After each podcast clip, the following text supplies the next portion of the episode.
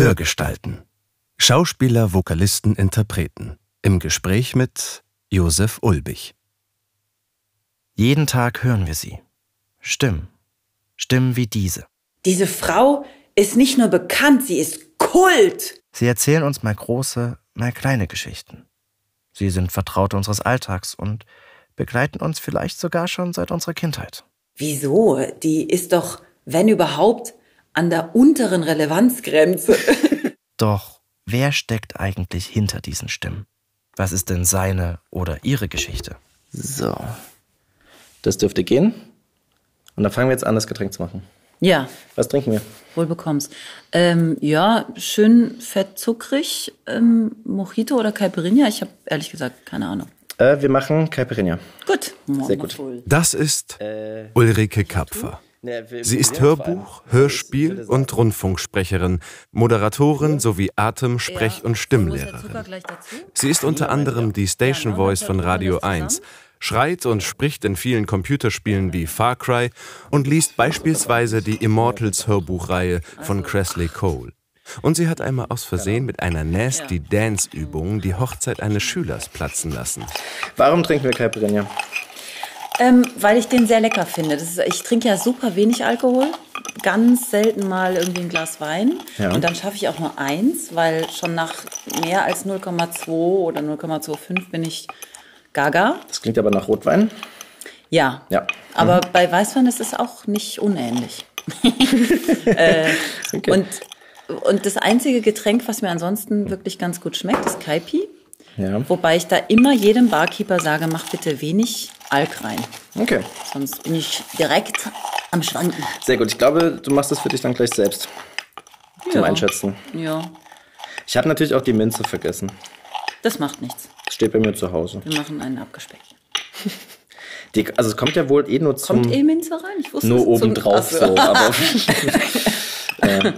Ja, dann ist ja eh nichts zu schlimm. ja, fängt hier, das können wir auch mal Wir anmachen. können auch mal hier im Salat gucken, ob da ein Ja, du hast auch noch Salat mitgebracht. Ja, Was essen wir da? Also wir essen jetzt einfach mal, das ist auch irgendwas ganz schön. mit Maultaschen, in denen Wiesenkräuter sind. Wir können die Maultaschen oben drauflegen, da sind Kräuter drin. Die gehen aber wahrscheinlich unter. Muss man das So. so aufreißen oder stelle ich mich nur blöd an? Okay. Also erstmal Ah. schön, dass du da bist. Das fängt ja super an hier. Einfach ein bisschen... Du hast das jetzt mit den Händen an. Ist das, also das Eis, Ah ist ja, das okay? natürlich kannst du Sehr gut. machen. Ich hau das jetzt voll, das Glas. Und dann... Die kandierten Okay, super. Nüsse kleben am Deckel. Ah, sehr schön. Ähm, hier unten steht das. Wie, ich kann das leider nicht aussprechen. Weißt du, wie das, was da oben steht, das, aber ich kann das nicht. Ich habe, Karat, ka, Kachaka. Ka, ja, genau, so geht's mir auch. Ich weiß es nicht. Okay. ähm, Äh, oben wahrscheinlich. kommt da dann nicht noch was anderes rein? Ist da nur Eis mit drin und das? ja. Also der Limettensaft, der Zucker Okay. und das. Okay. Warte. So wurde es mir gesagt. Und reicht uns das in Eis, dann bringe ich das nämlich gerade wieder weg. Ja, wir können ja gucken, sonst müssen wir nochmal rein. Ja.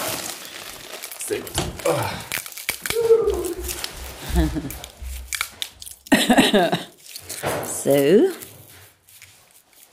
Katschak- Katschaka. Ich glaube, es heißt Katschaka. Katschakcha. Das muss ja, mu da ist ja das erste C ist ja ohne und das zweite C ist mit so einem kleinen. Also es ist brasilianisch, das heißt, also das brasilianische Nationalgetränk, das heißt, also habe ich gelesen, ob das jetzt stimmt, weiß auch nicht. Es müsste portugiesisch sein. Ja, dann ja. Ja. Aber Portugiesisch kann ich jetzt auch nicht. Ja, okay. Sagst du Stopp? Äh, Oh, duck, duck, duck, duck, duck, duck, duck. Stopp. Das ist aber ganz schön viel. Ja. äh, ich nehme grün. Grün ist meine Lieblingsfarbe. Was willst du haben? Ähm, ich nehme, Sei übrigens ein Strohhalm. ich nehme lila. Lila. Äh, nee, nimm dir selbst. Warte. Ah. Ist das tatsächlich deine Lieblingsfarbe? Nein, oder? meine Lieblingsfarbe ist auch grün. Ah, hast du das hier weggenommen. Grün ist die Farbe der Hoffnung. Und du man. bist gerne in der Natur. ich bin gehört. sehr gerne in der Natur, ja. Total gerne. Bitte. Ähm, weil du hast ja auch einen Hund. Ja, die Navi. Und Ja. die ist aber heute nicht dabei. Die ist nicht dabei, obwohl sie bestimmt gern dabei wäre. Aber der Tag war sehr, sehr äh, vielschichtig und viel rumgelaufen in Berlin. Das würde der Hund nicht. Was leiden. hast du denn gemacht? Na, ich habe zuerst gearbeitet, als ich unterrichte ja auch sprechen mhm. beim Sender. Danach habe ich ein ähm, äh, Computerspiel für ein Computerspiel gesprochen. Dann habe ich einen Freund getroffen, ganz überraschend. Ich wollte okay. eigentlich Weihnachtseinkäufe machen, stattdessen habe ich mit ihm Kaffee getrunken. Und dann habe ich mich da auf den Weg gemacht, wo ich nochmal eine riesige Kurve drehen musste, um unseren Salat zu organisieren. Ja, okay. Dann habe ich mich auf den viel, viel längeren Weg hierher gemacht, durch den absoluten Verkehrsboom hier in Berlin. Du bist es nicht gewöhnt, weil du in Potsdam wohnst diese Dieses krasse ganze, Verkehrssituation. Ja. Ah, na, die haben in Potsdam gerade so eine Hauptstraße einspurig gemacht. Die breite Straße? Nee, die Zeppelinstraße. Ah, die auch noch. Ja, ja, die B1. okay. Und da steht man auch nur noch im Stau. Also ich bin heute Morgen mit dem Fahrrad zum Hauptbahnhof gefahren. Sehr gut. Und bin, habe alle Autos überholt. Also es hat mich auch keiner eingeholt. Ich habe drauf geachtet. Ich habe mir so ein SUV rausgesucht und habe gedacht, na, ob wir dich nochmal wiedersehen. Und er hat mich nicht eingeholt. Ja, komm, ich stoß mal an. Ja. Kann man das jetzt schon? Muss man das nicht noch wirken lassen? Prost. Ach, bestimmt, aber. Pff.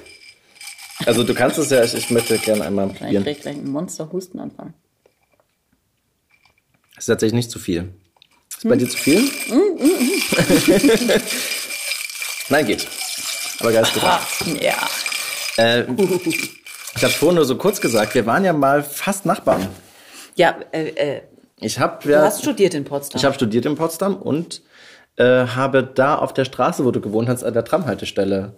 Ja, äh, in der Geschwister-Scholl-Straße. Genau, äh, da in der Nähe vom, äh, von der Haltestelle Charlottenhof. Burg, Hof. Was ist das immer? Hof. Schloss Charlottenhof. Hof, genau. Da habe ich gewohnt. Also, in der WG. Also etwas weiter hinten, warte mal, was ist denn da Schloss Charlottenhof? Das ist ja die hinten, ganz bevor es in die, ganz also kurz Ecke bevor es in die. Ah, Ecke Nansenstraße, echt? Ja. Echt? Ja. Wir waren Nansenstraße ist dann nochmal eine andere. Ich weiß nicht genau, wie die heißt, aber ja, da hat sich was getan.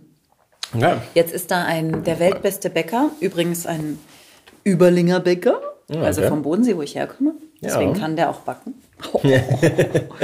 und direkt daneben ist die Eisfrau jetzt eingezogen. Und das ist der Hammer, wenn man da jetzt sogar noch, oder vielleicht haben sie mittlerweile zu, aber bis vor kurzem waren da Horden immer äh, vor diesem Eisladen. Okay. Und am Wochenende steht bestimmt eine 50 Meter lange Schlange vor diesem Bäcker. ist auch geil. Geil. Alles gut? Ja. Ja, hast du also was verpasst? Wie lange hast du da gewohnt? In Potsdam habe ich vier Jahre studiert und habe da die letzten anderthalb Jahre gewohnt. Ich habe ja nirgendwo eigentlich länger als ein Jahr gewohnt in Potsdam. Bin dreimal umgezogen. Mhm. Nein, zweimal umgezogen. Ich auch. Ah, ich bin dreimal umgezogen. Also hingezogen, umgezogen, umgezogen, umgezogen. Viermal. Viermal. Mit dem Hinziehen. Ja. Ja, mit dem Hinziehen äh, habe ich dreimal. Ja. Genau. Der Käse ist wirklich gut. Das ist ähm, Bergkäse. Mh. Wie bist du aber nach Potsdam gekommen? Also du bist in Karlsruhe geboren. Genau, ich bin in Karlsruhe geboren. Dann haben wir da, ähm, keine Ahnung, drei Jahre oder knapp vier Jahre gewohnt. Und dann sind wir nach Taunusstein bei Wiesbaden gezogen. Mhm. Da habe ich so die ersten Erinnerungen daran, wie ich Fahrradfahren gelernt habe. Und ich hatte eine Freundin, die hieß Tanja. Das weiß ich noch. Das ist echt krass. Die kam dann auch irgendwann mal zu uns an Bodensee und hat uns da besucht. Es war ein bisschen strange, weil da schon so viele Jahre vergangen waren. Mhm. Aber ähm, äh, genau, ich kann mich auch noch daran erinnern, wie meine Drecksbrüder eine wunderschöne riesige grüne Raupe mit zusammengebastelten Peitschen zerpeitscht haben. Und ich kann mich daran erinnern, wie mein Bruder, äh, mein Bruder hat auf irgendjemanden ein Stück Eis geworfen, da war leider ein Stein drin und das gab irgendwie eine Platzwunde. Das sind also meine Erinnerungen. ach nee, ach nee, voll super Erinnerungen habe ich noch. Äh, da gab's ähm, ja einen Berg, das war die, äh, die Pfannkuchenwiese hieß die. Okay. Und da sind wir immer als Kinder, da waren wir noch relativ klein. Mein älterer Bruder ist zweieinhalb Jahre älter als ich und mein kleiner Bruder ein Jahr jünger.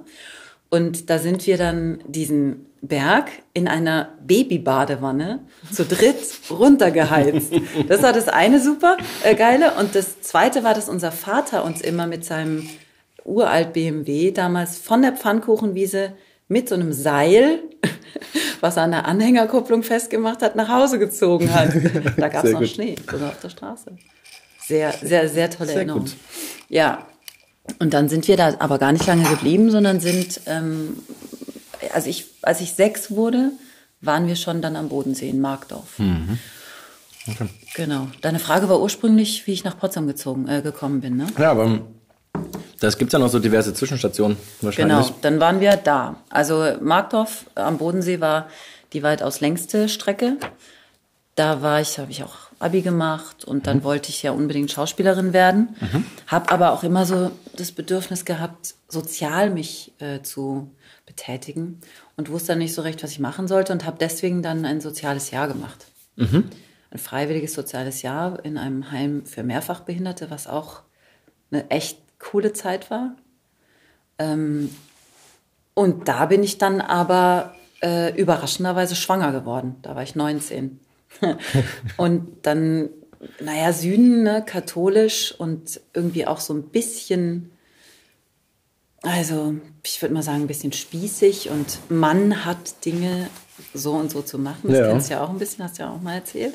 Ja, ja also das katholische, katholische Mann. Werte, die das auch so ein bisschen mitbringen dann, ja. Ja, und hm? das ähm, so die, äh, also dass es einfach so ein allgemeingültiges, einen allgemeingültigen Verhaltenskodex gibt. Und mhm. da war das dann, du hast ein Kind, du kannst doch jetzt nicht Schauspielerei studieren und mhm. so weiter. Und dann habe ich, weil ich auch so ein braves Mädchen war, habe ich dann äh, auch darauf gehört und habe gedacht, okay, was mache ich dann? Aber ich will doch so unbedingt auf die Bühne. Was witzig ist, weil heute habe ich überhaupt äh, gar keinen Bock auf Bühne, aber damals wollte ich so gerne auf die Bühne.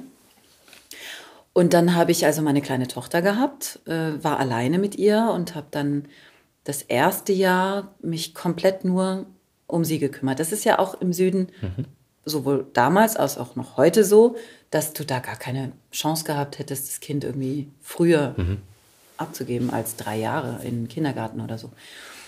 Dann habe ich mich also darum gekümmert und dann äh, habe ich gedacht, dann habe ich mich irgendwie mit Freunden beraten, die auch so künstlerisch unterwegs waren. Mhm. Und die haben dann gesagt, okay, dann ähm, studier doch Gesang. Ich habe immer sehr gerne gesungen, habe auch Gitarre gespielt und, ähm, und dann haben die gesagt, dann studier doch Gesang. Und dann äh, habe ich eine Lehrerin besucht, deren Namen ich verdrängt habe. Und die hat, ja, die hat dann äh, also mit mir klassischen Gesang geübt und dann war das so, ich habe halt alles gegeben, ne? Und ja, da kam auch eine Menge Strom raus und sie war dann so, dass sie immer gesagt, oh Wahnsinn, Wahnsinn, was doch so eine krasse Stimme und du wirst eine unglaubliche Karriere vor dir haben und ich mit 20 21 dachte oh, oh, okay, ja. habe halt immer mehr Gas gegeben. Ja. Ähm, das ging runter wie Öl.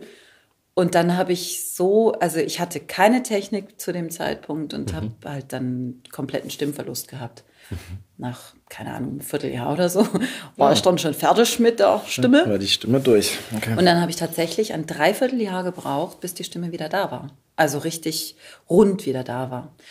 Und da habe ich ähm, die Bekanntschaft mit einem Atemsprech- und Stimmlehrer gemacht, mhm. den ich in Friedrichshafen dann konsultiert habe. Und da habe ich dann immer, der hatte so einen Therapieraum mit so riesigen Fenstern. Und auf der anderen Seite waren auch riesige Fenster. Und dann haben wir da diese Übungen gemacht. So mit Arme hoch beim Atmen und auspusten. Man, ich habe die ganze Zeit, ich, ich war einfach noch jung und an nichts gewöhnt dachte, oh mein Gott, was denken die alle von mir? Was mache ich hier für eine Scheiße? Aber er hat es tatsächlich hingekriegt. Ähm, und dann war die Stimme wieder da. Und äh, ich habe dann gedacht, vielleicht war die Lehrerin und ich nicht so eine gute Kombi und habe mir dann eine andere Lehrerin gesucht. Ja. So, und dann, und dann ging es so weiter. Ich hatte dann noch äh, zwei Lehrerinnen da und dann bin ich an die Hochschule in Frankfurt, wo ich dann als Externe ein bisschen Unterricht äh, bei einem Hochschullehrer hatte. Und hatte aber gleichzeitig dann noch bei einer Amerikanerin auch, die, die so eine kurze, ich glaube, die hat, hat eine Meisterklasse gegeben am Bodensee und hat mich dann mhm. aufgenommen, da zumindest also Privatunterricht bei ihr zu nehmen. Und die hat dann zu mir gesagt, Ulrikchen, du bist so ein Seelchen, ähm, wenn du von Engagement zu Engagement tingeln musst mit deiner kleinen Tochter. Ihr müsst dauernd umziehen. Mhm. Deine Tochter kann nirgendwo Freundschaften schließen. Das verkraftest du nicht. Das war wahrscheinlich ihre amerikanische freundliche Art, mir zu sagen, die Stimme wird wahrscheinlich nicht das große Los dieser Welt sein. Also ich weiß es nicht. Also ich denke mal, dass sie mir damit auch durchaus gesagt hat, so eine große Karriere, dass du dir es nachher aussuchen kannst, steht dir mit der Stimme. Meinst du? Meinst du nicht, dass es auch ein, also dass der Rat nicht ernst gemeint war? Doch, war, war er sicherlich, weil sie es auch äh, voll getroffen hat. Also die mhm. hat da schon, ähm, hat schon recht gehabt und ich bin ja auch sehr dankbar. Und sie hat dann gesagt, du kannst immer singen. Keiner wird dem im Weg stehen, aber mach eine Ausbildung, die dir Sicherheit gibt, die dich mhm. finanziert, die dir die Miete bezahlt und wo du keine Ängste hast. Du bist einfach schon Mutter und kümmere dich darum, dass dein Kind gesaved ist. Und dann habe ich mich an diesen Atemsprech- und Stimmlehrer erinnert und habe gedacht, okay, und die haben halt in ihrer, in dieser Ausbildung, die ich dann gemacht habe zur Atemsprecher und Stimmlehrerin, da gibt es eben auch, du bist auf der Bühne, du musst schauspielen, du musst singen, du musst mhm. Korrepetition lernen, hast Bewegungsunterricht mit Tanz und allem. Also wirklich auch abgefreakten Sachen. Sehr, sehr esoterische Leute kann man da treffen, ja, wenn man möchte schön. und auch wenn man nicht möchte. Sehr, es war super. Ich habe dann, da musste auch eine Aufnahmeprüfung machen. Das war bei Hannover und ich bin dann dahin gefahren 23 war ich dann da und habe, ähm, also oder 22 war ich noch, genau. Und habe dann, ähm, die hatten so einen großen Park, der angeschlossen war an diese Schule mit wunderschönen großen Bäumen. Und unter anderem standen da so zwei Birken in Armlänge voneinander. Mhm. Und ich war da zur Aufnahmeprüfung, hatte irgendwie so eine kurze Pause. Und dann ähm, kam eine Schülerin, die da schon äh, äh, war und hat so einen riesigen, ich glaube, es war ein Bergkristall, der so zugespitzt war mhm. nach oben, genau in die Mitte dieser beiden Bäume gestellt, hat sich breitbeinig darüber gestellt, also mit ihrer, äh, mit ihrer Schrittzone mhm. direkt über diesen Bergkristall, die Arme an die Bäume, Kopf in den Nacken. Und ich habe das alles beobachtet und dachte, was passiert hier? Und dann machte sie noch Oh. Jetzt kriege ich einen Hustenanfall davon. Ich habe da gesessen und gedacht, oh mein Gott, wo bin ich hier gelandet? Das war echt freaky. Aber ich habe es dann durchgezogen und ich bin dann tatsächlich aufgenommen worden. Und dann habe ich da drei Jahre Ausbildung gehabt. Und nach dieser, also nach dieser, während dieser Ausbildung musste man ein Praxissemester einlegen. Und in diesem hm. Praxissemester hatte ich das Glück, ähm, äh, in, ich bin dann nach Hamburg zu äh, RTL Nord, mhm. wo ich dann eben, ich glaube, ich war da ein oder zwei Monate und habe da ähm, die Leute unterrichtet. Und bevor ich da hingekommen war, habe ich gedacht, ich breche diese Ausbildung ab. Ich verstehe nichts. Ich finde das alles total strange. Die Leute sind irgendwie, es gab super tolle Leute, aber es gab auch echt komische Leute und ähm, so verkrachte Existenzen auch, weißt du, die es irgendwie auf der Bühne nicht geschafft hatten, mhm. die dann so verbissen irgendwie, also ganz, naja, egal, findet man wahrscheinlich überall. Ähm, genau, so, das ist ein sehr, sehr großer äh, Turn, den ich gerade mache, ja, du merkst. Ist, ja. Dann war ich also bei RTL Nord und hab, bin ins kalte Wasser geschmissen worden, da war keiner, der, der das konnte. Und plötzlich habe ich gedacht, ah, okay, ich verstehe. Und dann mhm. habe ich die Leute immer besser unterrichten können und nach dieser Zeit waren dann alle total begeistert, glücklicherweise, mhm. und haben mich dann empfohlen nach Hannover, wo ich ja äh, Ausbildung gemacht habe. Und dann bin ich da im Medienzentrum schon während meiner Ausbildung als Sprechtrainerin äh, ja, cool. gewesen. Sehr genau. Schön.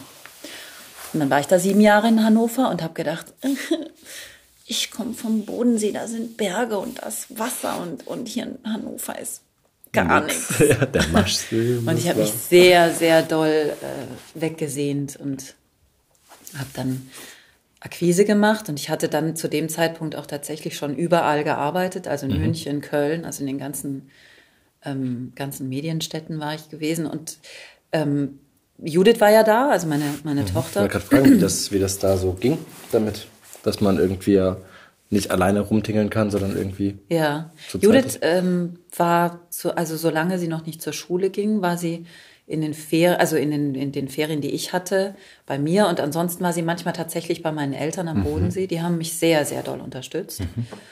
Und ähm, als sie dann in der Schule war, war sie ähm, oft in den Ferien dort, weil ich ja nicht dieselben mhm. äh, Zeiten hatte. Ja. Und ansonsten, äh, diese, äh, dass ich überhaupt zu, zu RTL Nord kam, hing auch damit zusammen, dass mich irgendwann in, im Kindergarten eine Frau ansprach und sagte, sag mal, Ulrike, ähm, ich bin die Steffi. Und ich sehe das, die, du, du, du musst irgendwie, du bist offensichtlich oft lange weg und kommst so auf den letzten Drücker zu deiner Tochter. Und ich wollte dir nur anbieten, die Tara, die ähm, ist ja mit der Jude, die verstehen sich super. Und ich bin immer zu Hause und ich könnte die immer mitnehmen, wenn du magst. Weil sie hatte bis dahin auch eine Tagesmutter zusätzlich noch, mhm. weil die Kindergartenzeiten Mhm. Westen äh, da ja auch begrenzt waren. Und ja. ich musste manchmal einfach bis 20 Uhr da noch sein und proben und mhm. Unterricht haben und so. Und diese Steffi äh, kannte ähm, jemanden bei RTL Nord, was dann eben dazu geführt hat. Wir, wir, Judith war dann da und es ging ihr da auch super. Ja, cool. Es war eine super nette Familie. Und dann, ähm, genau, und die Judith war ohnehin ein ganz, also ich habe dann später ja auch noch Arne bekommen und beide Kinder waren immer super entspannt, super süß, haben alles irgendwie ganz toll mitgemacht. Ja. Cool. Okay, das heißt, du bist jetzt in Hannover. Genau, ich war dann in Hannover, wollte weg, hab überall äh, ja schon gearbeitet gehabt und jetzt wollte ich ja sagen, Judith mochte keine der Städte. Die hat tatsächlich in mhm. Köln mhm. Kotzkrämpfe gekriegt, in, in, echt, mhm. also musste brechen. München wäre noch gegangen, ähm, aber da habe ich einfach, äh, ich hatte dann irgendwann ein Angebot dort zu moderieren und zwar äh, TAF und ähm, mhm. da war, hatte ich auch ein Casting und ich habe vorher gesagt, TAF, äh, ist nicht so meins. Ich habe zwar seit äh, Judiths Geburt keinen Fernseher, aber ich wusste, dass TAF nicht so meins ist. Aber es war natürlich eine super Chance. Also es war ja, voll ja. toll, eingeladen zu werden von ProSieben, um zu moderieren. Cool. Und dann habe ich aber gefragt, kann ich denn wenigstens die Texte selber schreiben? Ja. Und dann hieß es, ja, kannst du.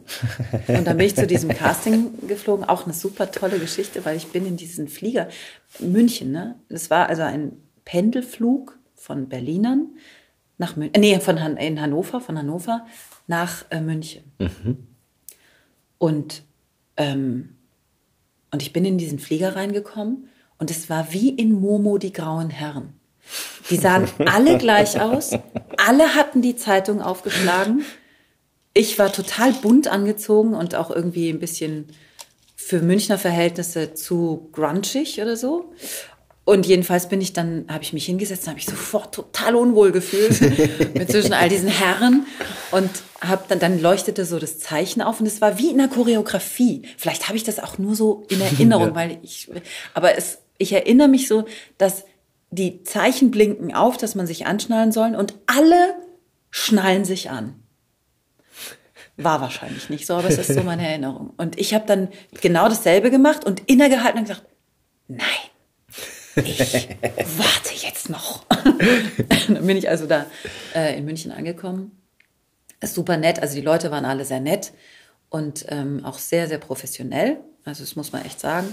Und dann war es aber doch so, also du hast da keinen Prompter. Ich war bis dato nur Prompter äh, mhm. gewöhnt, musste also frei moderieren, aber nicht wirklich frei, sondern ich hatte, die hatten mir Texte geschrieben und die musste ich auswendig lernen in der Kürze der Zeit, was auch ging. Aber es war für mich, ich musste dann eben so mit ganz betretener Miene von einem Marco, von einem Kind erzählen, was in eine, was tot in einer ähm, Kiesgrube gefunden wurde. Mhm. Und ich musste von einer Frau berichten, die sich die Brüste operieren hat lassen und die unter diesen, also ganz viele blaue Flecke und das ist alles ganz schlimm. Und das war nicht meins. ich habe dann so gedacht, das, äh, das äh, so geil auf Moderieren und auf Karriere kann man gar nicht sein. Nee. Also ich jedenfalls nicht, dass ich das dann mache. Und ich war auch, glaube ich, nicht gut, weil wenn ich was nicht, also wenn das, wenn ich was so gar nicht ähm, gut finde oder wirklich unterhaltenswert mhm. finde, oder wie sagt man, unterhaltenswert ist falsch, ne? Also es hatte keinen Unterhaltungswert für mich. Ja, verstehe ich. Ähm, dann kann ich das, glaube ich, auch nicht gut verkörpern. So, und dann war also München, trotzdem, es war so, die haben, die fanden es trotzdem ganz toll. Ähm, nee, warte, stimmt nicht. Vor, nein, stimmt ja gar nicht. Ich war ja vorher, ich erzähle ja Blödsinn. Vorher war ich ähm, bei Galileo Globus. Da gab es eine Sendung, die hieß Galileo okay. Globus und mhm. die haben einen Piloten gedreht und den sollten Frauen moderieren. Und dann war eine dunkelhaarige und eine blonde und ich war die blonde. Genau, so war's. Und dann, und dann lief das so gut. Okay ähm, dass das aber in die Hauptsendezeit gehieft wurde und mir wurde dann gesagt, das muss dann ein Mann moderieren in der Hauptsendezeit. Na klar. Natürlich. Also. Und dann hat es der Einmann selber moderiert und es wurde leider nach äh, sechs Folgen abgesetzt. Was, es war eine tolle Sendung, echt. Die mhm. war cool. Und danach haben sie dann gesagt, aber wir finden dich so toll, dass wir dich gerne äh, für die Schwangerschaftsvertretung von TAF und so weiter. So. Okay. So, so kam das. Genau. Und dann, äh, während der Zeit habe ich eben in München äh, auch gesucht, weil auch Sprecherziehung war angefragt worden und so. Und habe aber wirklich keine Wohnung gefunden, die ich, ich wusste ja nicht sicher, wie viel Geld ich bekommen ja. würde, verdienen würde. Und ähm, deswegen war mir das zu heikel, da irgendwie eine Klar. monsterteure, das war ja damals schon die Hölle ja. in München. Und dann habe ich das alles abgesagt, weil ich da, also den Stress wollte ich mir nicht antun, da noch jeden Monat zu zittern. Ja, ja, klar. Hatte ich dann später. Aber gut. Ähm, und dann habe ich also, ich wollte also unbedingt nach Potsdam. Das ist eine super lange Geschichte, die ich erzähle. ähm, und dann habe ich von Potsdam geträumt. Ah ja. Das war total abgefahren. Ich habe von einer Stadt geträumt. Ich bin Para, im Paraglider geflogen. Also hatte, mhm. äh, äh, wie heißen die Schirme? Gleitschirm, genau, und bin über eine wunderschöne äh, ähm, na, Umgebung halt. Äh, Landschaft. Landschaft geflogen, ja. genau, danke. Mhm. Und ähm, ganz viel Wasser und ja. äh, ganz viele mhm. Bäume mhm. und bin dann auf so einem kleinen Hügel gelandet. Und dann kam da ein Mann angefahren, so ein äh, so Mittel, Mittelalter, Mittelalter Typ, äh, blond, und der kam in einem ähm, silbernen Porsche angefahren. Mhm. Ich stehe überhaupt nicht auf Porsche, auch nach wie vor nicht. Porsche, also egal, überbewertet. Aber ähm, der hat mich dann äh, mitgenommen und ich bin dann mit ihm so durch die, durch so wie so italienische Gässchen gefahren. Ah ja, schön. Und es war, ich hatte wirklich, ich weiß nicht, wahrscheinlich, also zumindest bewusst hatte ich nie was von Potsdam gehört. Ich war sowohl im Erdkunde als auch im äh, Geschichtsunterricht sehr abwesend und desinteressiert, was ganz schlimm ist, aber es war so. Und also Potsdam, ich wusste nur, ich bin dann aufgewacht und habe gedacht, Potsdam, Potsdam, wo ist Potsdam? Und dann äh, war das also in der Nähe von Berlin. Ja. Und dann habe ich gesagt, irgendwie, das ist schon ein bisschen krass, dass ich so davon geträumt habe. Mhm. Ich glaube, das müssen wir uns mal anschauen. Und dann ähm, da war ja Arne auch schon geboren. Und dann sind wir mit meinem alten, schrabbeligen, keine Ahnung, zwei, Dreier Golf, also der mit den kleinen Lichtern noch, sind wir dann ähm, Richtung Potsdam gefahren. Und hinten das ganze Gewese von den Kindern drin. Und also das Auto sah echt schrabbelig aus, war auch nicht mehr lackschön und so. Ähm, und wir sind dann auch durch Babelsberg. Und damals war in Babelsberg tatsächlich dieses ganze Villenviertel noch soweit ich das zumindest weiß, noch viel ähm, reicher Williger. als heute. Äh, williger, genau. genau. Das ist, glaube ich, das war schon mal. Williger. Ja. So, und, ähm, und dann sind, es war Sonne und wir sind da durchgefahren. Und ich kannte das von Markdorf und den Vierteln, wo die Reichen wohnen, mhm. immer nur so, dass wenn da jemand durchfuhr, der nicht bekannt war, mhm. dann wurdest du absolut skeptisch und misstrauisch beäugt. Wir fuhren also in Potsdam durch diese Ecken und die Leute waren alle total herzlich, die uns, wir haben so gegrüßt und äh, also es war total, ich habe gedacht, die strecken, die machen die Arme auf und heißen uns willkommen. Was für eine geile Stadt! Mhm. Und dann sind wir ähm, äh, nach Potsdam reingefahren und dann kommt man rechts, so äh, liegt dann der Heilige See, wenn man mhm. reinkommt, ne? Mit dem Marmorpalais, das war damals, glaube ich, war das schon eingerüstet? Ich weiß es nicht. Ich glaube, es war noch nicht eingerüstet. Und die Judith, die alle Städte bisher abgelehnt hatte, mhm. saß hinten im Auto und sagte, oh, hier können wir hinziehen. Ja. So, und dann war das irgendwie fast schon ein bisschen äh, beschlossene Sache. Und dann haben wir, ähm, sind wir noch ein paar Mal immer nach Berlin gefahren und haben dann mhm. so Wohnungen angeguckt. Und dann haben wir uns, äh, ich hatte mir das damals gewünscht, ich habe mir ganz konkret eine Altbauwohnung, die mhm. hell ist, mit Parkett mhm. und einfach so eine freundliche, schöne Wohnung gewünscht. Und mhm. dann war da so eine Wohnung ausgeschrieben und dann haben wir uns darauf beworben und sind dann da auch angekommen. Und es war kein Vergleich zu heute.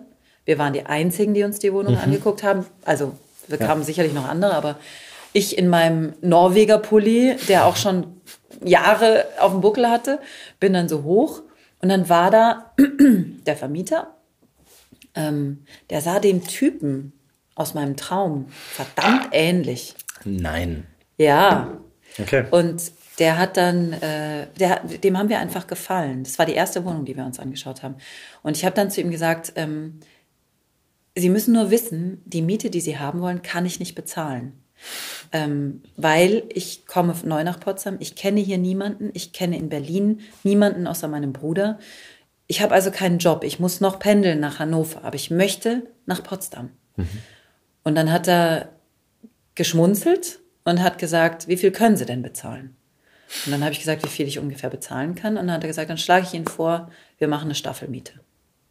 Mhm. Und dann ähm, haben wir gesagt, okay, und haben gesagt, wir beraten uns und dann äh, melden wir uns wieder. Und dann haben wir uns in der Zwischenzeit noch ein paar andere Wohnungen angeschaut, mhm. die auch, auch viele schöne waren, äh, waren viele schöne dabei. Und alle Vermieter damals, keine Schufa, kein, mhm. ähm, äh, keine sonstigen Auskünfte mit Slip runterlassen und so. Es war alles total entspannt und alle hätten sich auf eine Staffelmiete eingelassen. Ja, ja cool. Das war echt eine gute Zeit. und dann war es aber so, dass wir uns für die erste Wohnung entschieden haben, weil die einfach am tollsten war. Ja, cool. Und dann hatte mein Vermieter so ein bisschen einen Narren an mir gefressen und hat äh, mich dann eingeladen, auch mal mit ihm golfen zu gehen und so. Das war, ist ein sehr netter Mann, zu dem ich heute auch noch hin und wieder Kontakt habe. Und irgendwann hat er mich tatsächlich abgeholt. Und in was für einem Auto? Nein, ja. wirklich? Ein Porsche. Porsche. Er war nicht silbern, okay. aber er, er, war blau und er war auch nicht der moderne Porsche, sondern alter Porsche. Ja, krass. Aber ist es freakig? Ja, das ist ziemlich krass. Und vier Jahre, nachdem wir da angekommen waren, habe ich erfahren, dass zwei meiner Onkels in Potsdam geboren sind.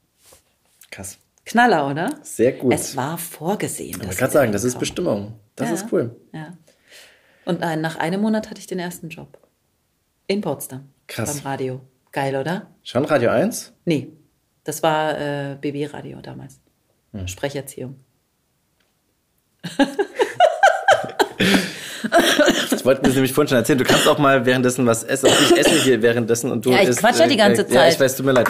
Äh, ich hab dich ja, äh, bevor wir uns irgendwie nur begegnen konnten, ja schon längst gehört. Wieso? Weil ich Radio 1 gehört habe. Ach so. Ach so, ja, stimmt. Und du bist ja die Station Voice. Ja. Ähm, ich habe gelesen, dass der RBB ja einen, einen neuen Auftritt machen wollte und ein junger und moderner wirken wollte und dann bist du und gekommen. Dann haben sie mich alte ja. Schrapnell genommen. Das ist ja komisch.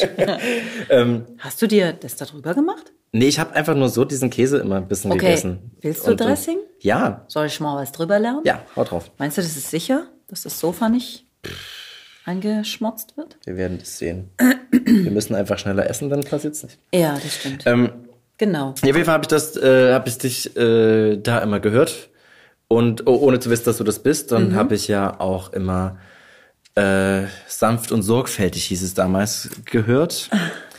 ähm, und dann sind die ja gewechselt zu äh, zu Spotify und haben der Fest und Flauschig aufgemacht äh, äh, und dann ist Serdar Sumunju ja.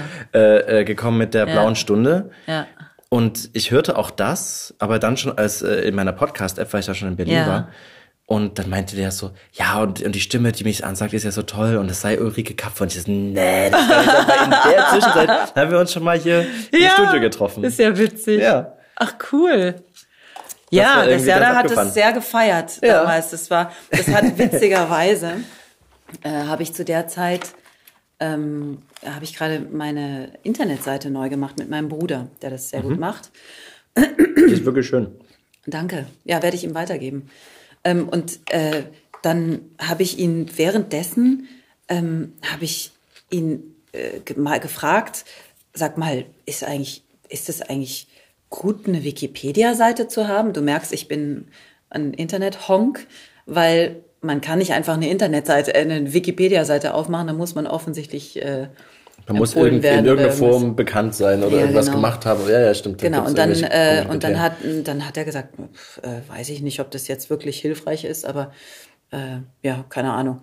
Und dann habe ich einen Tag später, weil er mir immer, äh, er hat es so sukzessive neu gemacht, ja. diese Seite, und ich habe dann gegoogelt meinen Namen, um mhm. die Seite äh, aufzurufen, wie sie jetzt neu ist. Ähm, und dann war da plötzlich ein Wikipedia-Eintrag. Ja, okay. Und dann habe ich meinen Bruder angerufen, sag mal, Flo, äh, hast du dich, hast du mir einen Wikipedia-Eintrag gemacht? Und er so, nee, warte mal, wieso? Und dann ist er ins Internet gegangen. Hm. Und, ähm, und dann stand da aber sehr witzig, er hat dann gesagt, du kannst dir die Diskussion dazu, du bist irgendwie neu äh, vorgeschlagen mhm. worden und du kannst dir die Diskussion dazu durchlesen. sehr geil. Weil da hat dann, da haben sie sich dann so ein bisschen gebettelt. Und die einen waren total dafür mhm. und die anderen, also ich glaube sogar der Moderator, der hat gesagt, ähm, wieso? Die ist doch, wenn überhaupt, an der unteren Relevanzgrenze. Seitdem denke ich, ich finde es ein guter Bandname, untere Relevanzgrenze. Und ich habe so gedacht, du blödes Arschloch. Ich war echt in meinem, mit mein, mein Ego war so ein bisschen pikiert. Ja. Untere Relevanzgrenze, okay. Und die anderen haben sich aber total eingesetzt. Äh, ich wäre, äh, und einer hat sogar, ist super geil, einer hat sogar geschrieben, diese Frau ist nicht nur bekannt, sie ist Kult. gut. Und ich so, hä, ich bin Kult, Sehr gut. so. Und zwar, weil Serdar Sumunju sie in seiner Sendung ständig erwähnt und total abfeiert und so. Deswegen, und dann habe ich, dann, äh, vorher hatte ich zu Serda noch keinen Kontakt. Und dann habe ich Serda geschrieben, wie geil es doch sei, wie wenig man machen muss, um Relevanz zu bekommen. okay. Man muss eigentlich nur von jemandem, der Relevanz hat, wenn man mal. An der von, oberen Relevanzgrenze. Ja, so. wenn man absieht von der Relevanz, die wir überhaupt alle im Universum haben. Ja. Aber von jemandem, der scheinbar Relevanz hat, erwähnt werden und schon hat man selber Relevanz. Wie einfach das ja, ist. Ja, ist cool. Ist beschissen. nee, aber ja. es, war ganz, es war super lustig. Und dann habe ich ihm das eben geschrieben. Und, äh, und dann seitdem sind wir auch ganz gut befreundet. Ja, seid ihr wirklich? Ja, ja. Cool. Ist ein toller Kerl. Das, das glaube ich, ich konnte trotzdem deine Sachen nicht gut anhören. Ja? Ich habe dann irgendwann äh, das nicht mehr äh, gemacht, aber ich glaube, ich brauchte dieses Tandem. Er hat es später ja gemacht, er hat später ja immer Leute auch dazu eingeladen ja. und so. Das waren die, die für mich besser funktioniert haben. Ähm, aber das liegt auch daran, dass ich glaube, dass das mit Musik wesentlich besser funktioniert. Also wenn du es als Radioprogramm anhörst, ja. dann hast du ja Redebeitrag und dann hast du mal wieder ein bisschen Musik ja. dazwischen. Und wenn du das die ganze Zeit durchhörst als nur Sprache, weil ja. ähm, der Podcast Ja, und dann macht Musik er ja kommt, auch durchaus ab und zu mal so, dass du denkst, äh, das verstehe ich jetzt nicht. Mhm. Was willst du mir sagen? Aber er ist sehr sympathisch. Ja, also er ist auf jeden Fall, ich muss auch gestehen, ich höre mir diese, ich höre wenig Radio. Mhm. Und äh, ich habe, glaube ich, seine Sendung am Anfang mal gehört. Aber nachdem du mir gesagt hattest, dass der mich erwähnt. Ja. Oder Elias, ich weiß es nicht mehr. Irgendeiner hat mir gesagt, sag mal, Uli, was ist das eigentlich mit dem Serda? Ich war das sogar. Ja. ja. Und dann habe ich gesagt, wieso, was ist denn? Ja, der erwähnt dich dauernd. Und dann, ähm, genau, und dann war ich bei Radio 1 wieder äh, sprechen. Und dann kam auch Stefan Lindner, mit dem ich da mhm. ab und zu aufnehme, der kam auch zu mir, ey, du musst dir mal die Sendung anhören. Du kommst da dauernd drin vor. ja, das war lustig. Ja. Und ansonsten höre ich dir aber auch äh, ganz selten, also weil ich aber einfach grundsätzlich relativ wenig höre. Aber ich wollte dich fragen, hörst du denn dein Zeug selber an? Also sei es die Hörbücher, sei es irgendwie, du hörst wahrscheinlich dann kein Radio 1, ähm, zu also Hause? Also Radio 1, mein Freund macht das manchmal an ja, okay. und dann äh, läuft es da. Wobei er auch sehr oft Klassikradio anmacht, mhm. was sehr witzig ist. Spätestens, wenn die Opern anfangen, da wollte ich das mal selber studieren, aber wenn die Opern anfangen, dann muss ich ausschalten. Okay. Besonders bei Tenören. Das kann ich nicht. Okay. Die, sind, die sind immer so, ja. die machen immer so ein, die haben so oh, einen Frosch im Hals immer. Nein, nicht Frosch, die, die knödeln wie Sau. Die knödeln. Das okay. hasse ich. Knödelnde Leute finde ich zum Kotzen. Plug von. Ja, äh, genau. Aber sonst höre ich das nie. Okay. Ich höre äh, oft ähm, Musik, die ich mir selber aussuche. Aber ich hätte fast gedacht, aber auch so deine, deine, deine Spaßsachen hörst du auch nicht? Zu meiner ich hätte voll Schande, gedacht, dass man als Sprachtrainerin, dass man, dass es dazu gehört, so, man nimmt sich auf, man hört sich, oh, ich habe gar keine Ahnung, was man macht. Du merkst es jetzt schon. Aber ich hätte mir vorgestellt, dass es auch dazu gehört, nehmt euch mal auf und hört euch mal an und hört ja, mal zu, was ihr das macht. Schülern auch immer. Ja, ja. Ähm, ja ich bin, ähm, ich habe ganz lange, also bis vor genau einem Jahr, vor einem ja. Jahr habe ich angefangen, Hörbücher überhaupt zu hören. Mhm. Weil ich immer dachte, ich habe gar keine Zeit, Hörbücher zu hören. Ich habe ja auch keine Zeit, fernzugucken. Deswegen habe ich auch keinen. Ähm, und dann habe ich aber letztes Jahr, kurz vor Weihnachten, habe ich angefangen, Hörbücher zu hören, weil ich mir tolle Sprecher anhören wollte. Was ja. ist da? Nix. Nee, nee, alles gut. Ich wollte mir tolle Sprecher anhören. Ähm, und davon lernen. Äh, ich habe selber zu meiner großen Schande ist auch echt nicht cool. Ich finde, man sollte sich seine Sachen mal anhören, um einfach das zu hören, wie man das macht, um dann besser zu werden. Habe ich noch nie gemacht. Hm. Das ist ein bisschen blöd. Muss ich vielleicht mal machen. Ja. Werde ich, muss ich nicht, aber werde ich vielleicht mal machen. Das kann man ja machen. Also. Ja, ich kann, ich krieg ja, kann sie ja mir an, alle anhören. Ja, das ist ja alles. Nee, es ist interessant. Das äh, handhaben ja auch wirklich äh, sehr viele auch in der Branche sehr unterschiedlich. Es gibt ja, Leute, total. die hören sich jeden Kram an. Ja. Und es gibt Leute, die sagen, ich habe das abgegeben, andere beurteilen. Das ist ja alles legitim, finde ich. Also das ist ja, das ist ja, da gibt es ja keine. Ja, ich finde auch Norm jeder. oder so. Äh, es gibt vielleicht auch Leute, die, die sind, ich meine, es gibt einfach auch Leute, die sind so gut, die sprechen dir prima vista, die Sachen einfach 1a. Die müssen sich das dann auch nicht mehr anhören, was sie da selber gesprochen haben, glaube ich. Können sie, müssen ja, sie aber vielleicht das stimmt. nicht. Und ich bin ja noch am Lernen. Ich bin ja noch ein Frischling. Genau. ja, aber äh, sag mal, was passiert, wenn jetzt, äh, also welche Leute hast du denn bei dir beim Sprachtraining und was machst, was macht man da, was passiert da? Ähm, ich habe äh, Fernsehredakteure und Radioredakteure, hm. äh, Radiomoderatoren und auch Moderatoren beim Fernsehen. Also, und das ist sehr unterschiedlich, was man da macht. Und ich habe auch, ähm, es gibt auch immer wieder so, ähm, keine Ahnung, äh, Unternehmen, die Kameratraining haben wollen oder einfach nur Auftrittstraining und so. Mhm. Und das ist sehr, sehr unterschiedlich. Also ähm, du hast ja die drei Komponenten Atmung, Stimme, Artikulation, mhm. rein Sprechgeschichten. Und dann finde ich, ist ein sehr, sehr großer, wichtiger Bestandteil auch noch das körperliche Fundament. Mhm. Also ganz körperlich. Genau, und dann kommen Schüler zu mir und dann äh, gucke ich erstmal, was können die denn? Also die sprechen mhm. irgendwas oder machen irgendwelche Bewegungsübungen und ich gucke mir erstmal mhm. an, wen habe ich denn da vor mir? Und dann wird es sehr, äh, glücklicherweise habe ich Einzeltraining mit den Leuten. Ich mache nicht so gerne Gruppentraining, außer es geht um die grundsätzlichen handwerklichen Dinge. Mhm. Aber sonst ist Einzeltraining halt super effektiv. Und dann ist es ganz, ganz speziell. Also manche haben noch ein bisschen mit der Artikulation zu tun. Dann konzentrieren wir uns darauf etwas mehr. Wobei es auch manchmal, also gerade beim Radio und auch bei Moderatoren ist es so, dass ich persönlich finde, stehe ich aber auch mit manchen auf Kriegsfuß, dass es wichtiger ist, was für eine Person du vor der Nase hast und mhm. dass die ehrlich und authentisch ist. Und wenn zu dieser Ehrlichkeit und Authentizität gehört, dass er äh, leicht lispelt oder so, ja. leicht wohlgemerkt, ähm, oder einen Einschlag hat von da, wo er herkommt. Äh, ja, ja. habe ich zum Beispiel auch manchmal. Ich werde auch manchmal noch hin, darauf hingewiesen, dass Wirklich? es nicht Urlaub ist, okay. sondern Urlaub. Urlaub ja, okay. Oder nicht zu viert, sondern zu viert. Genau. Okay, das ja. sind so meine süddeutschen Geschichten. Genau. Also ich finde, wenn jemand sowas hat, kann das sehr gut sein.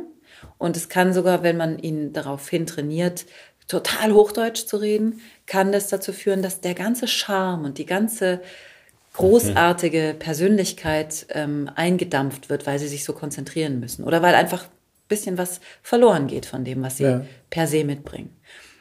Das heißt, man muss da immer gucken und natürlich muss ich mich mit dem Sender, äh, mit den Verantwortlichen da auseinandersetzen, was die sich wünschen, wie weit die gehen wollen und dann wird halt da mit den Leuten gearbeitet. Dann gibt es natürlich Atemtraining und Stimmübungen und viel auch Ganzkörper- und Schauspielübungen und so. Die die alle. Also die meisten machen es mit Freude. Manche müssen sich erstmal überwinden, so mhm. freakige, crazy Sachen zu machen. Oh, ich hatte, ich hatte mal einen Schüler, das ist eigentlich eine krasse, schlimme Geschichte eigentlich. Der war so ein bisschen immer so ein bisschen stiff. Mhm.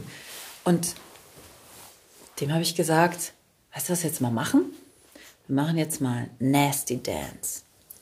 Und dann habe ich gesagt, man könnte das heute in, in dem, im heutigen, äh, äh, wie sagt man, ähm, Zeitgeist, würde der mich vielleicht sogar anzeigen können wegen sexueller Belästigung ja, okay. oder so. Mhm. Weil ich habe dann gesagt, ich setze mich auf den Stuhl und du tanzt mich jetzt an. Es war einfach nur ein Moderator, der sollte eigentlich ja. nur moderieren. Und du tanzt mich so an, dass das sexy ist. Und zuerst hat er gedacht, what? nee, das mache ich nicht. Und dann hat er aber sich irgendwann darauf eingelassen und es wurde so lustig, es war super lustig. Und dann habe ich gesagt, so, und das machst du jetzt zu Hause mit deiner Frau. Und dann, der war, der war kurz davor, sie zu heiraten. Sie hatten gerade ein Haus gekauft. Und er war, ja, ich glaube, vier Wochen später sollten sie heiraten. Und dann habe ich ihn ähm, länger nicht gesehen und habe dann irgendwann, als wir wieder Unterricht hatten, habe ich ihn gefragt, und wie lief's? Wer ist die Dance? Und er so, ja, lief cool. Ich habe mich von meiner Frau getrennt. Wir verkaufen das Haus. Und ich so, was? Wieso? Was ist passiert? Ja, ich wollte mit ihr die Übung machen. Und da ist mir aufgefallen, dass die Frau zum Lachen in den Keller geht. Die macht sowas nicht. Und es war so toll. Es hätte so viel Spaß machen können. Aber mir ist einfach aufgegangen, diese Frau, mit der, die wird nicht mit mir glücklich und ich nicht mit ihr. Oh Gott, okay. Meine Nasty Dance Übung. Ich hoffe, er ist heute, ich hoffe, es war die richtige Entscheidung. Aber ich hatte echt sehr lange ein schlechtes gerettet, Gewissen. ist doch gut. Auch. Also es kann ja auch positiv sein. Ja, ich weiß es halt nur nicht. Ich habe ihn irgendwann noch mal gesehen, sind wir uns auf der Bergmannstraße begegnet und er hatte sich mhm. total verändert. Mhm. Also ich habe ihn dann gefragt, ob das ihm eigentlich gut geht und ob das, ob er immer noch denkt, es war die richtige Entscheidung. Mhm. Und dann hat er gesagt, ja, es war absolut richtig. Ich bin sehr viel risikofreudiger geworden mhm. und es geht mir einfach gut. Ja, schön. Oh, hoffentlich ist es immer noch so. Ey, wenn du, wenn du sowas auslöst, das ist ja, ja schon ja. irgendwie boah, starker Tobak, ja. Genau. Sag mal, wie ist das, wenn du ähm, Schauspieler oder Moderatorin ähm, das, das Handwerk ähm, mitgibst? Wie ist es denn für dich? Du, du liest Hörbücher, du machst Hörspiele.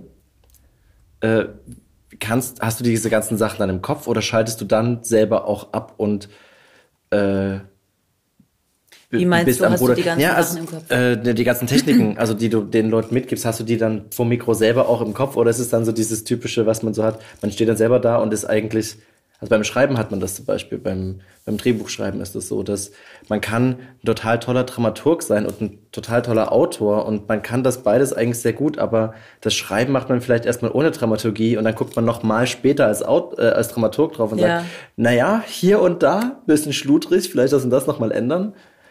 Ist es bei dir auch so beim, beim Sprechen oder ist, wie, wie ist das?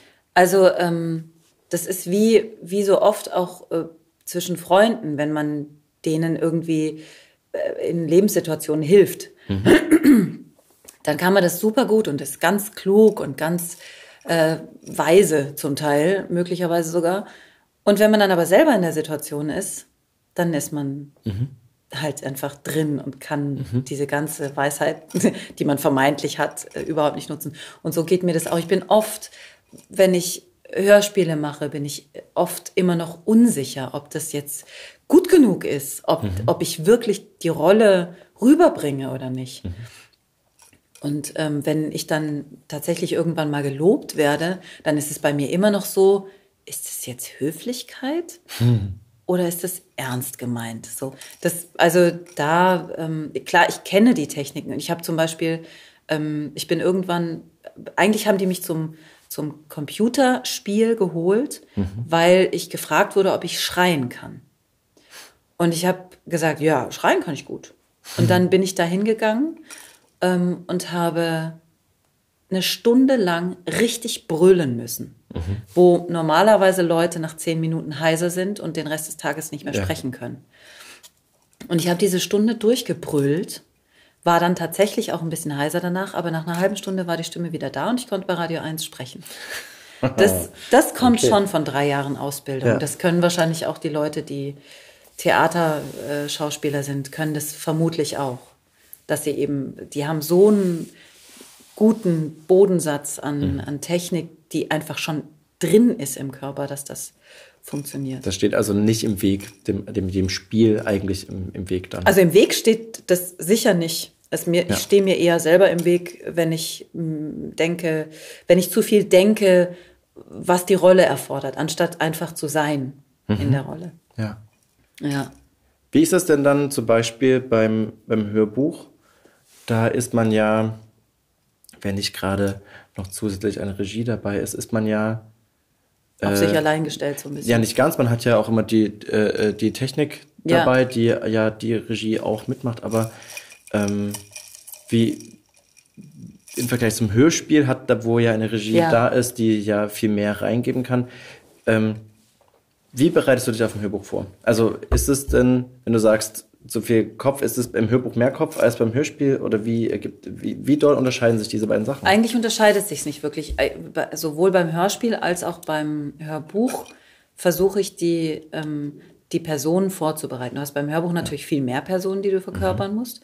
Und beim Hörspiel hast du dafür oft nur Ausschnitte, die dir geschickt werden. Textausschnitte. Das heißt, du kannst mhm.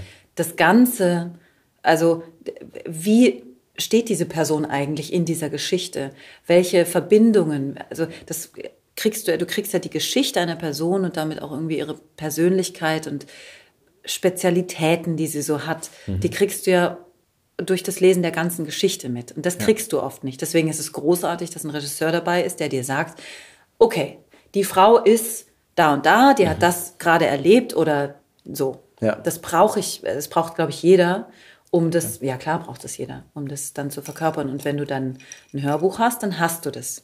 Du liest es von Anfang an. Mhm. War nicht so bei der Immortals-Reihe, der dicken Schaft-Reihe, die wir äh, haben. Da bin ich ja eingestiegen.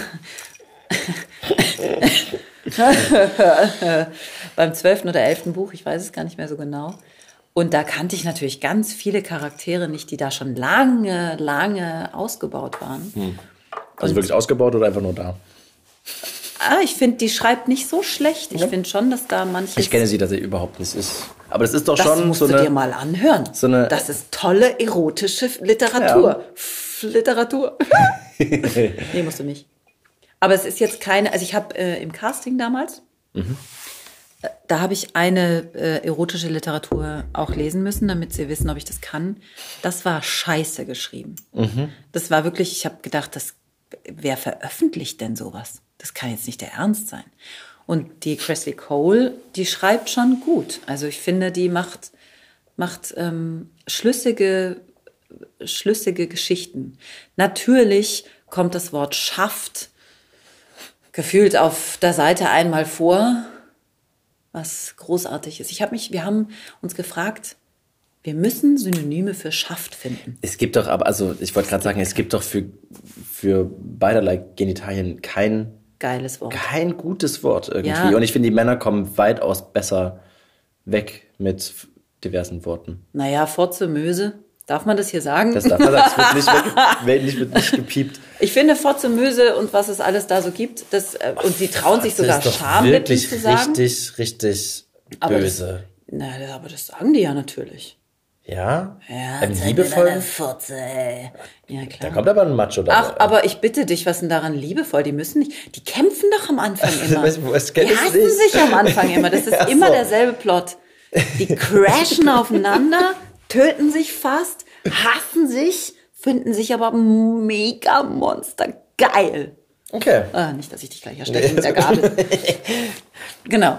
Sie finden sich also monster geil und dann ja. fällt Fotzemöse schon, aber schafft, du kannst in so einem, du kannst nicht Penis sagen. Du kannst nee. nicht Pimmel sagen. Nee. Glied auch Pimmel. nicht. Aber was mit Schwanz? Schwanz, ja, Schwanz geht. Ich finde, Schwanz ist Aber tatsächlich Schwanz doch in Ordnung. würde nicht reichen für die Monsterteile, die diese Typen haben. Oh. Oh. Schwanz ist einfach zu klein. Aber Schaft klingt ja nach Ich finde so nach Werk. Ja, okay, das Ist soll ja ja dann sein. ein Werkzeug. Ja. ja, klar. Und das Geilste, was ich mal gelesen habe, war, sie sah seinen Schaft und die drahtigen, schwarzen Schamhaare. Da hab Was für eine abartige Vorstellung. Knaller Erotik. Ja, ich muss dahin. Wo ist der Typ? Krass. Ja. Liest du die immer noch? Cool.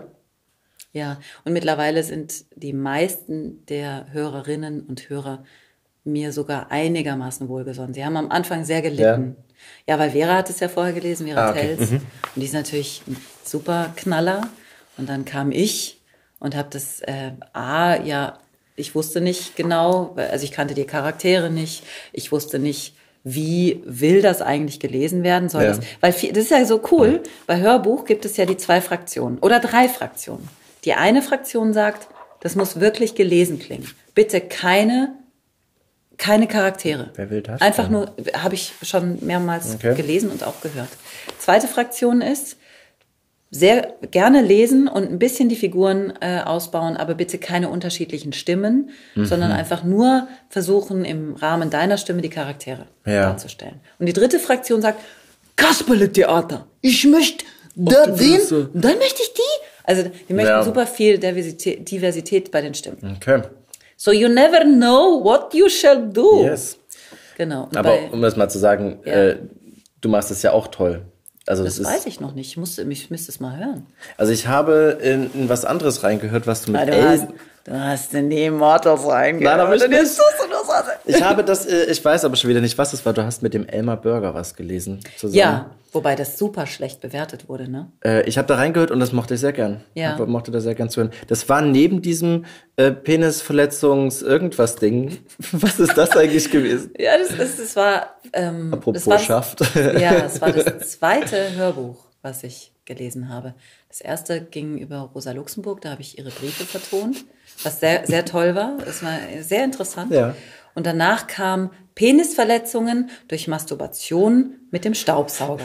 genau. was von einem griechischen Arzt äh, die Doktorarbeit war, wa- der witzigerweise viele Jahre später der Dozent meiner Tochter wurde, die Nein. Medizin studiert. Ah ja, lustig. Sie hat mich angerufen und gesagt, Mama, du glaubst es nicht. genau, und das, ähm, das war schade, weil das haben ja Charlotte Roche, äh, Roche oder wie, wie heißt die? Charlotte Roche? Roach. Roach, ja.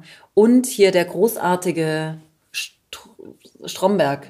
Maria Her Äh, Herbst, Herbst, äh, wie heißt Christoph er? Maria Herbst. Christoph Maria Herbst, der absolut großartig ist. Die haben das ja, soweit ich weiß, bei so öffentlichen äh, Lesungen gemacht. Ja, irgendwie so Live-Sachen. Und es war so, gesehen. Mhm. also es war halt witzig gemacht.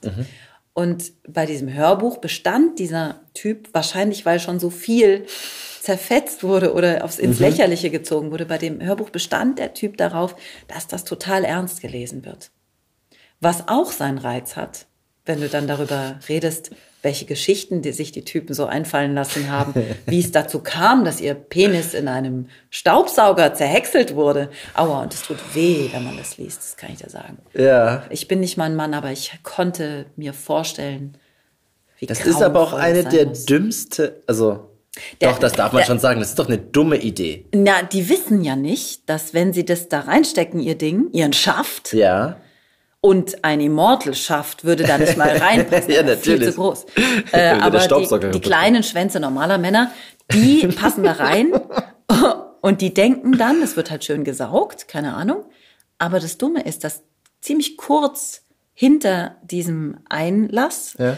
wo du normalerweise das Rohr reinsteckst Ja. vom Staubsauger, kommt ein Ventilator. Ah. Und dieser Ventilator führt zu Zerhäckselungen an der Eichel, Ja. die nie wieder heilen. oh Gott. Alter Oh Gott. Schwede. Das war die letzte Masturbation ihres Lebens, glaube ich. Nee, wahrscheinlich kann man es auch ab und zu. Ja, aber trotzdem wie. Hm. Okay, aber da äh, eine lustige, spaßige ähm, Doktorarbeit gemacht. Auch schön. ja, ja, sehr schön. Krass. Ja. Also es ist schon geil, was sich Leute dann einfallen lassen. Äh, Der eine ist vom Schrank gesprungen, vom Schrank gefallen und aus irgendeiner, also wirklich vollkommen zufällig ist sein Penis in dieses Ding rein. Man fragt sich, was hat er auf dem Schrank gesucht? Ja. Und wie kam es dazu, dass sein Penis. Ja, ja, gut, egal. Es war auf jeden Fall äh, krass, ja. Krass. Okay. Und das hat dann dazu geführt, dass Radio 1 auf mich aufmerksam wurde. Man kann sich fragen, warum. Wirklich? Danach? Ja, danach. Okay. Also ähm, es gibt es übrigens auf der Seite nicht mehr. Ich habe versucht, das von der von der von dem Verlag äh, das mal zu finden. Das gab es nicht mehr. Ich wollte nämlich eine Hörprobe davon anhören. Ah. Habe ich nicht gefunden. Naja, hm. ist halt so.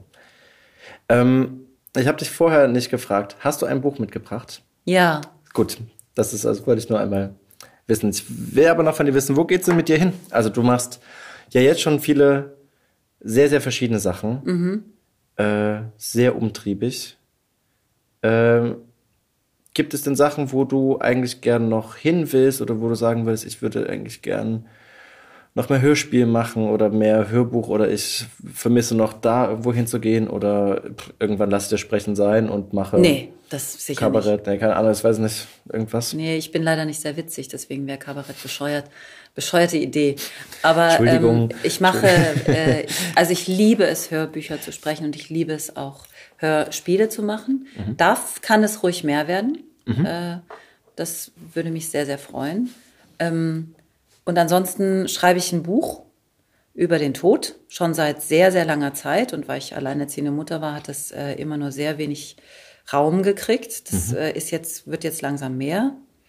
Und ähm, das soll auch, also wenn ich, wenn das stimmt und die Begeisterung äh, wirklich so groß ist, wie man mhm. sagt, dann wird es auch verlegt. Und das ist Schön. ganz toll, weil das ist so ein ganz großes Herzprojekt von mir. Mhm. Ähm, das ist aber ein Roman, also kein Fachbuch. Und dann mache ich ja noch Musik. Das wollte ich gerade sagen. Du machst noch Musik nebenbei. Genau. Und ich habe jetzt, äh, ich habe ja schon lange eine Platte voll im Grunde, ähm, habe aber immer nicht so richtig Glück mit den Musikern gehabt, die ich mir mhm. an Land gezogen habe. Und muss mich, also ich, das Problem ist, dass ich einfach nicht so richtig Bock auf Bühne habe. Okay. Und gleichzeitig total Bock auf Bühne habe. Mhm. Ich bin da sehr zerrissen. Und deswegen das liegt aber nicht am Lampenfieber. Nee, ich habe gar nicht so Lampenfieber. Es ist eher so die, diese Geschichte, ähm, ich bin nicht so, also das, ich bin nicht so gern Projektionsfläche. Und ich habe das damals, mhm. als ich mit dem Schauspielen angefangen habe und dann so eine ähm, so eine Mini-Rolle in einem ZDF-Krimi hatte, da ähm, sah ich aus wie eine Nutte. Ich war auch, glaube ich, so was ähnliches, also nicht wirklich, aber ich war mhm. schon sehr, sehr flittchenmäßig äh, drauf. Und meine Eltern haben mich nicht erkannt, weil ich so anders aussah. Ah, okay. Und die haben die Stimme dann erkannt. Und das heißt, und ich war aber, das, das war eine Sprechrolle und deswegen stand ich im Abspann. Und dann kam, nachdem der Film gelaufen war, kam ein Berg Fanpost und Bitten um Autogramme und sonst was, was sie mich alles gefragt haben. Und ich bin, ich saß da und habe gedacht, what? Hm. Ich habe da eine kleine Rolle gehabt und das ist die Antwort. Also ich, das ist ja, andere würden sich wahrscheinlich freuen und es ja. feiern, aber ich habe gedacht, ey, wenn das so abgeht für so einen Scheiß. Also ich bin dankbar, dass ich das gemacht habe, weil es war eine tolle Erfahrung, aber es war einfach keine ja.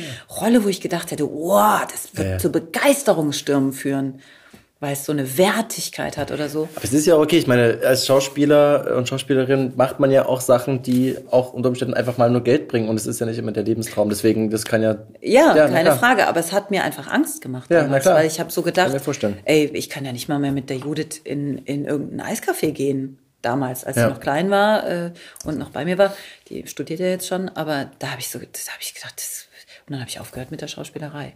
Erstmal. Wirst du den stimmlich erkannt? Gerade hier in der Gegend? Nee. Das hm. wird ja auch alles, ich habe ja, wenn ich spreche, doch eine andere Stimme, als mhm. wenn ich jetzt bei Radio 1 bin. Da wird mhm. ja die Stimme, da muss ich immer ganz viel lächeln und ganz freundlich sein. Und die Stimme Schöne ist viel, Morgen. Ja, genau. Dim, dim, dim, genau. Da ist die Stimme sehr sanft und so laufe ich ja nicht durch die Gegend. Guten Morgen. Ich hätte gerne ein Brötchen. Sie habe ich doch gerade noch gehört im Radio. Ja. Also da kam, ja, kam sofort ja. wieder mein Sächsisch natürlich. Mich hat vor, vor einiger Zeit eine gefragt, dich kenne ich doch. Du bist doch, du bist doch in irgendeinem so Pornofilm, oder? ich dachte, nee. Wäre mal eine geile Idee vielleicht. Nee, aber ähm, ich werde nicht erkannt. Und das ist mir auch, das finde ich einfach toll. Ich bin dann nach diesem, nach dieser Geschichte mit dem Fanpostberg, bin ich nach Berlin ja dann gekommen. Mhm. Damals lebte ich noch in Hannover und da bin ich dann in den Bars und auch in Potsdam in den Kneipen saßen lauter Promis. Hm. Und die wurden komplett in Ruhe gelassen. Mhm. Und da habe ich das erste Mal gedacht, okay, vielleicht geht's ja doch. Ja. Aber ich bin trotzdem nicht so eine Rampensau. Und das ist auch das Problem mit der Musik. Ähm, ich, diese, diese wahnsinnige Aufmerksamkeit auf meine Person und was dann ich habe, glaube ich, viel Schiss davor, was daraus gemacht wird. Also was, mhm. ich habe mich mit, mit einem Bekannten, der sehr viele ähm, Musiker promotet, mal darüber unterhalten, weil der die Musik auch super toll findet und sagt, die muss raus. Und ich sage dann, ja, aber ey, wer, wer braucht denn jetzt, guck mal, guck dir mal Spotify an, wie viel Musik da ist. Wer braucht denn noch meine Musik jetzt? Und dann hat der gesagt, ja, deine Musik ist super geil, deswegen braucht man sie, die ist total besonders. Und der hat dann auch gesagt, du wirst nicht darum rumkommen, dass Leute, wenn sie, wenn du erstmal ja. rausgehst, dass Leute mit, mit, dir in Kontakt treten wollen oder über dich sich Geschichten ausdenken oder so. Ja. Und das ist so, keine Ahnung, da bin ich noch nicht äh, bereit oder habe ich noch zu viel Schiss vor. Das stimmt aber gerade bei Spotify, weil du sagst, es sind so viele Titel. Mhm. Ähm, ich habe mir die zwei YouTube-Sachen angehört, mhm. die man auf deiner mhm. Seite äh, auch anhören kann. Äh, und es ist tatsächlich sehr schön. Das, das, das Schöne bei Spotify ist ja, dass Leute äh, gar nicht äh, äh, unter Umständen gar nicht so direkt nach was suchen, ja. sondern irgendwie so eine Stimmung haben wollen und durch den Algorithmus ja durchaus Sachen vorgeschlagen ja. werden, die einfach so überraschend sind. Und da könnte nämlich dann sowas mit auftauchen, wo man auf einmal denkt, ah, das ist ja, wer ist das? Ah, interessant. Dann Aha. hört man da mal ein bisschen mehr. Und ähm, ich weiß nicht, ob das dann auch sofort zu so einem Fantum wird, aber. Das sind, ich glaube, die Ängste sind viel zu groß, die ich habe. Ich würde wie Millionen anderer Musiker unter ferner Liefen laufen. Und trotzdem ist da diese, also diese komische Angst, die ich beim Buch zum Beispiel überhaupt nicht habe. Hm. Das ist einfach so, du bist da, bleibst da einfach als Autor doch irgendwie im Hintergrund und vielleicht hast du mal irgendwie eine Lesung oder so. Das kann ja nun das mache ich ja. ja. auch schon die ganze Zeit. Da habe ich auch keine Angst vor Publikum. Ich weiß nicht, warum das bei der Musik so ist. Okay. Da bin ich, muss ich mal zu der Therapie gehen und fragen, was ist mein Problem, Alter? Ja. Machen, einfach machen. Ja, das ist genau das Ding. Ja. Man müsste einfach machen. Und die Musik, die man zum Beispiel auf meiner Seite hören kann, da ist ja eins davon, äh, das habe ich in der Küche mit meiner Gitarre einfach nur aufgenommen. Ich habe seit 20 Jahren nicht mehr Gitarre gespielt mhm. gehabt, gefühlt. Ähm, das heißt, das ist irgendwie so, da habe ich gedacht, ey, what, so what, weißt du, kommt einfach drauf. Und das andere ist so krass ausproduziert. Ähm, und das ist ein ganz, der Carsten Schmelzer, das ist ein ganz toller äh, Musiker. Und trotzdem haben wir noch nicht das getroffen, wie ich will, dass es klingt. Es ist jetzt einfach äh, online gegangen, weil ich mhm. gedacht habe, jetzt musste, du musst mal irgendwann die Hosen runterlassen und es mal online geben. Aber es ist noch nicht das, was, wie die Musik eigentlich klingen sollte. Also ist da noch ein Weg. Gibt es denn noch ein, bevor wir zu deinem Buch kommen, darauf freue ich mich auch. Ja, ähm, äh, äh ja ist erstmal. Und ich, ich wollte dich fragen, gibt es denn irgendein Herzensbuch, irgendein Projekt, einen Text, wo du sagst, eigentlich liegt mir das irgendwie noch so also mal, also von deinem am Buch Herzen. abgesehen, genau, das liegt mir irgendwie am Herzen und würde irgendwie das gern machen.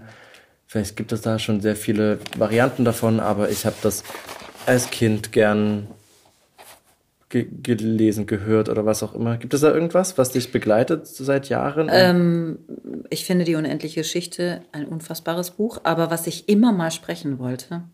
Unendliche Geschichte ist mir, das müssen Sprecher machen, die richtig gut sind.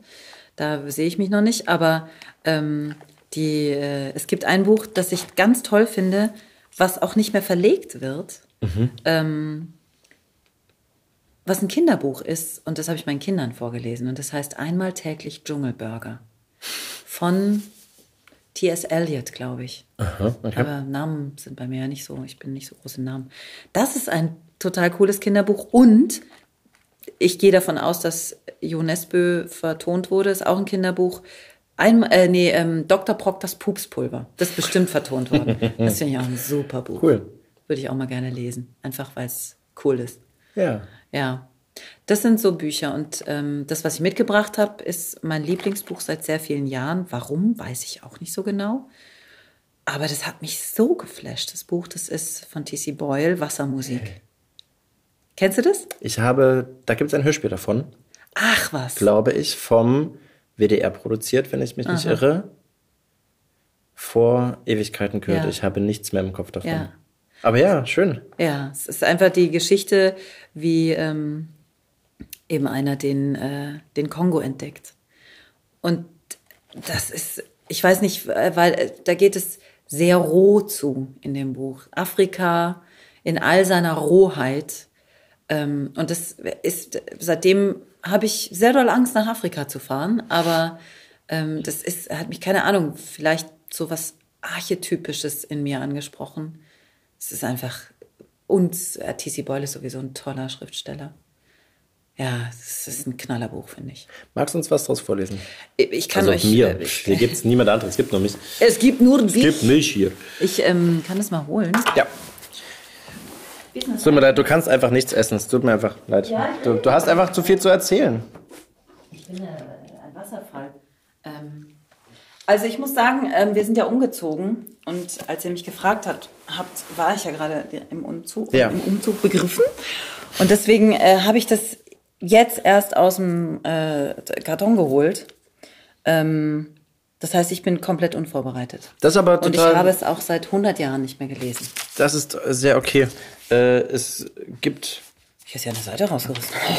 ja, ich habe schon gerade gesehen, es ist von 92 das Buch. Seitdem schleppst du es mit dir rum? Oder das hast du es mir, später gekauft? Das hat mir äh, ein Mann in Markdorf noch geschenkt. Mhm. Ähm, 93 ist Judith geboren. Mhm.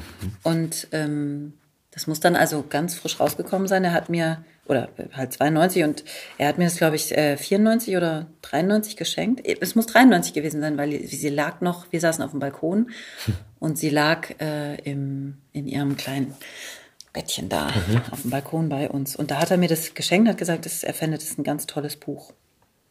Du suchst raus, wo wir beginnen. Ich fange einfach am Anfang, Anfang an. Ja. ja.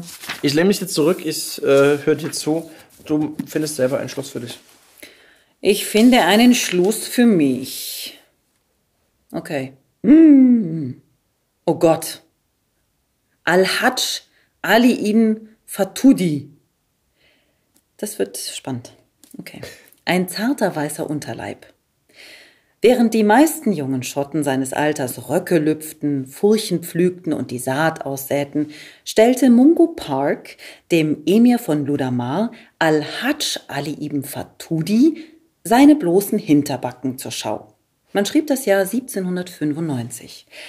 George III. beschmierte in Schloss Windsor mit seiner Spucke die Wände. In Frankreich verpatzte das Directoire so ziemlich alles. Goya war taub. Thomas de Quincy, ein verdorbener präpubertärer Bursche. Heißt er so? De Quincy? Ich weiß es nicht. George Brian Beau Brummel strich gerade seinen ersten gestärkten Kragen zurecht. Der junge Ludwig van Beethoven, ein 24-Jähriger mit buschigen Augenbrauen, machte in Wien mit seinem zweiten Klavierkonzert Furore und Ned Rice saß mit Nan Punt und Sally Sebum vor einer Flasche Wacholderfluch in der Sauf- und Süff-Taverne auf Maiden Lane. Ali war Maure, er saß mit gekreuzten Beinen auf einem Damastkissen und begutachtete den blassen, pickeligen Gluteus Maximus mit der Miene eines Gourmets, der soeben eine Fliege in seiner Vichyssoise glacée entdeckt hatte. Alter Schwede. Mit sandiger Stimme befahl er, umdrehen. Mungo war Schotte. Er hockte auf einer Bastmatte, die Hosen bis zu den Knien hinuntergezogen und warf über die Schulter einen Blick auf Ali. Er war auf der Suche nach dem Niger. Umdrehen, sagte Ali noch einmal. Zwar war der Entdeckungsreisende von freundlichem und entgegenkommendem Naturell, doch wiesen seine Kenntnisse des Arabischen gewisse Lücken auf. Als er auch beim zweiten Mal keine Reaktion zeigte, da trat das Sud vor, Alis Scherge und menschlicher Schaka. Genau so einer war das. Alice Scherge und menschlicher Schakal. In der Hand eine Peitsche aus einem halben Dutzend kaudal fortsetzendes Weißschwanz-Knus. Geil. Das ist einfach ein geiles Buch. Die buschigen Schweife durchschnitten die Luft mit einem hohen Ton wie Engelsflügel. Außerhalb von Alis Zelt betrug die Temperatur 53 Grad Celsius. Das Zelt war aus Garn gewebt, das aus Ziegenhaar gesponnen war. Im Inneren herrschten 45 Grad Celsius. Die Peitsche sauste herab. Mungo drehte sich um. Auch hier war er weiß, weiß wie ein Bettlaken, weiß wie ein Schneesturm. Ali und seine Entourage staunten wie beim ersten Mal. Sicher hat ihn seine Mutter in Milch getaucht, sagte jemand. Zähl seine Finger und Zehen, rief ein anderer. Frauen und Kinder drängten sich im Zelteingang, Ziegen meckerten, Kamele bellten und paarten sich. Irgendjemand bot Feigenpfeil. Hunderte von Stimmen vermengten sich wie ein Gewirr aus Trampelpfaden, Feldwegen, Schotterstraßen und Alleen welche Richtung nehmen. Und alle sprachen Arabisch, rätselhaft, schnell, abgehackt, die Sprache des Propheten. Lalalala, kreischte eine Frau. Andere nahmen den Ruf auf, in markerschütterndem Falsett. Mungos Penis, ebenfalls weiß, schrumpelte und zog sich ins Körperinnere zurück. Und so geht es weiter. Aber es geht sehr, äh, sehr, sehr toll. Und es ist, ist, eben so ein Buch, was auch also so eine Mischung ist aus Fantasie und eben tatsächlich harten Fakten. Mhm. Das ist echt toll. Das ist ein cooles Buch. I love it. Und mit dem Penis schließt sich auch ein kleiner Kreis.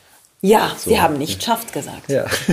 also T.C. Boyle hat nicht schafft gesagt. Ich glaube, der kannte den Begriff auch noch gar nicht. 92.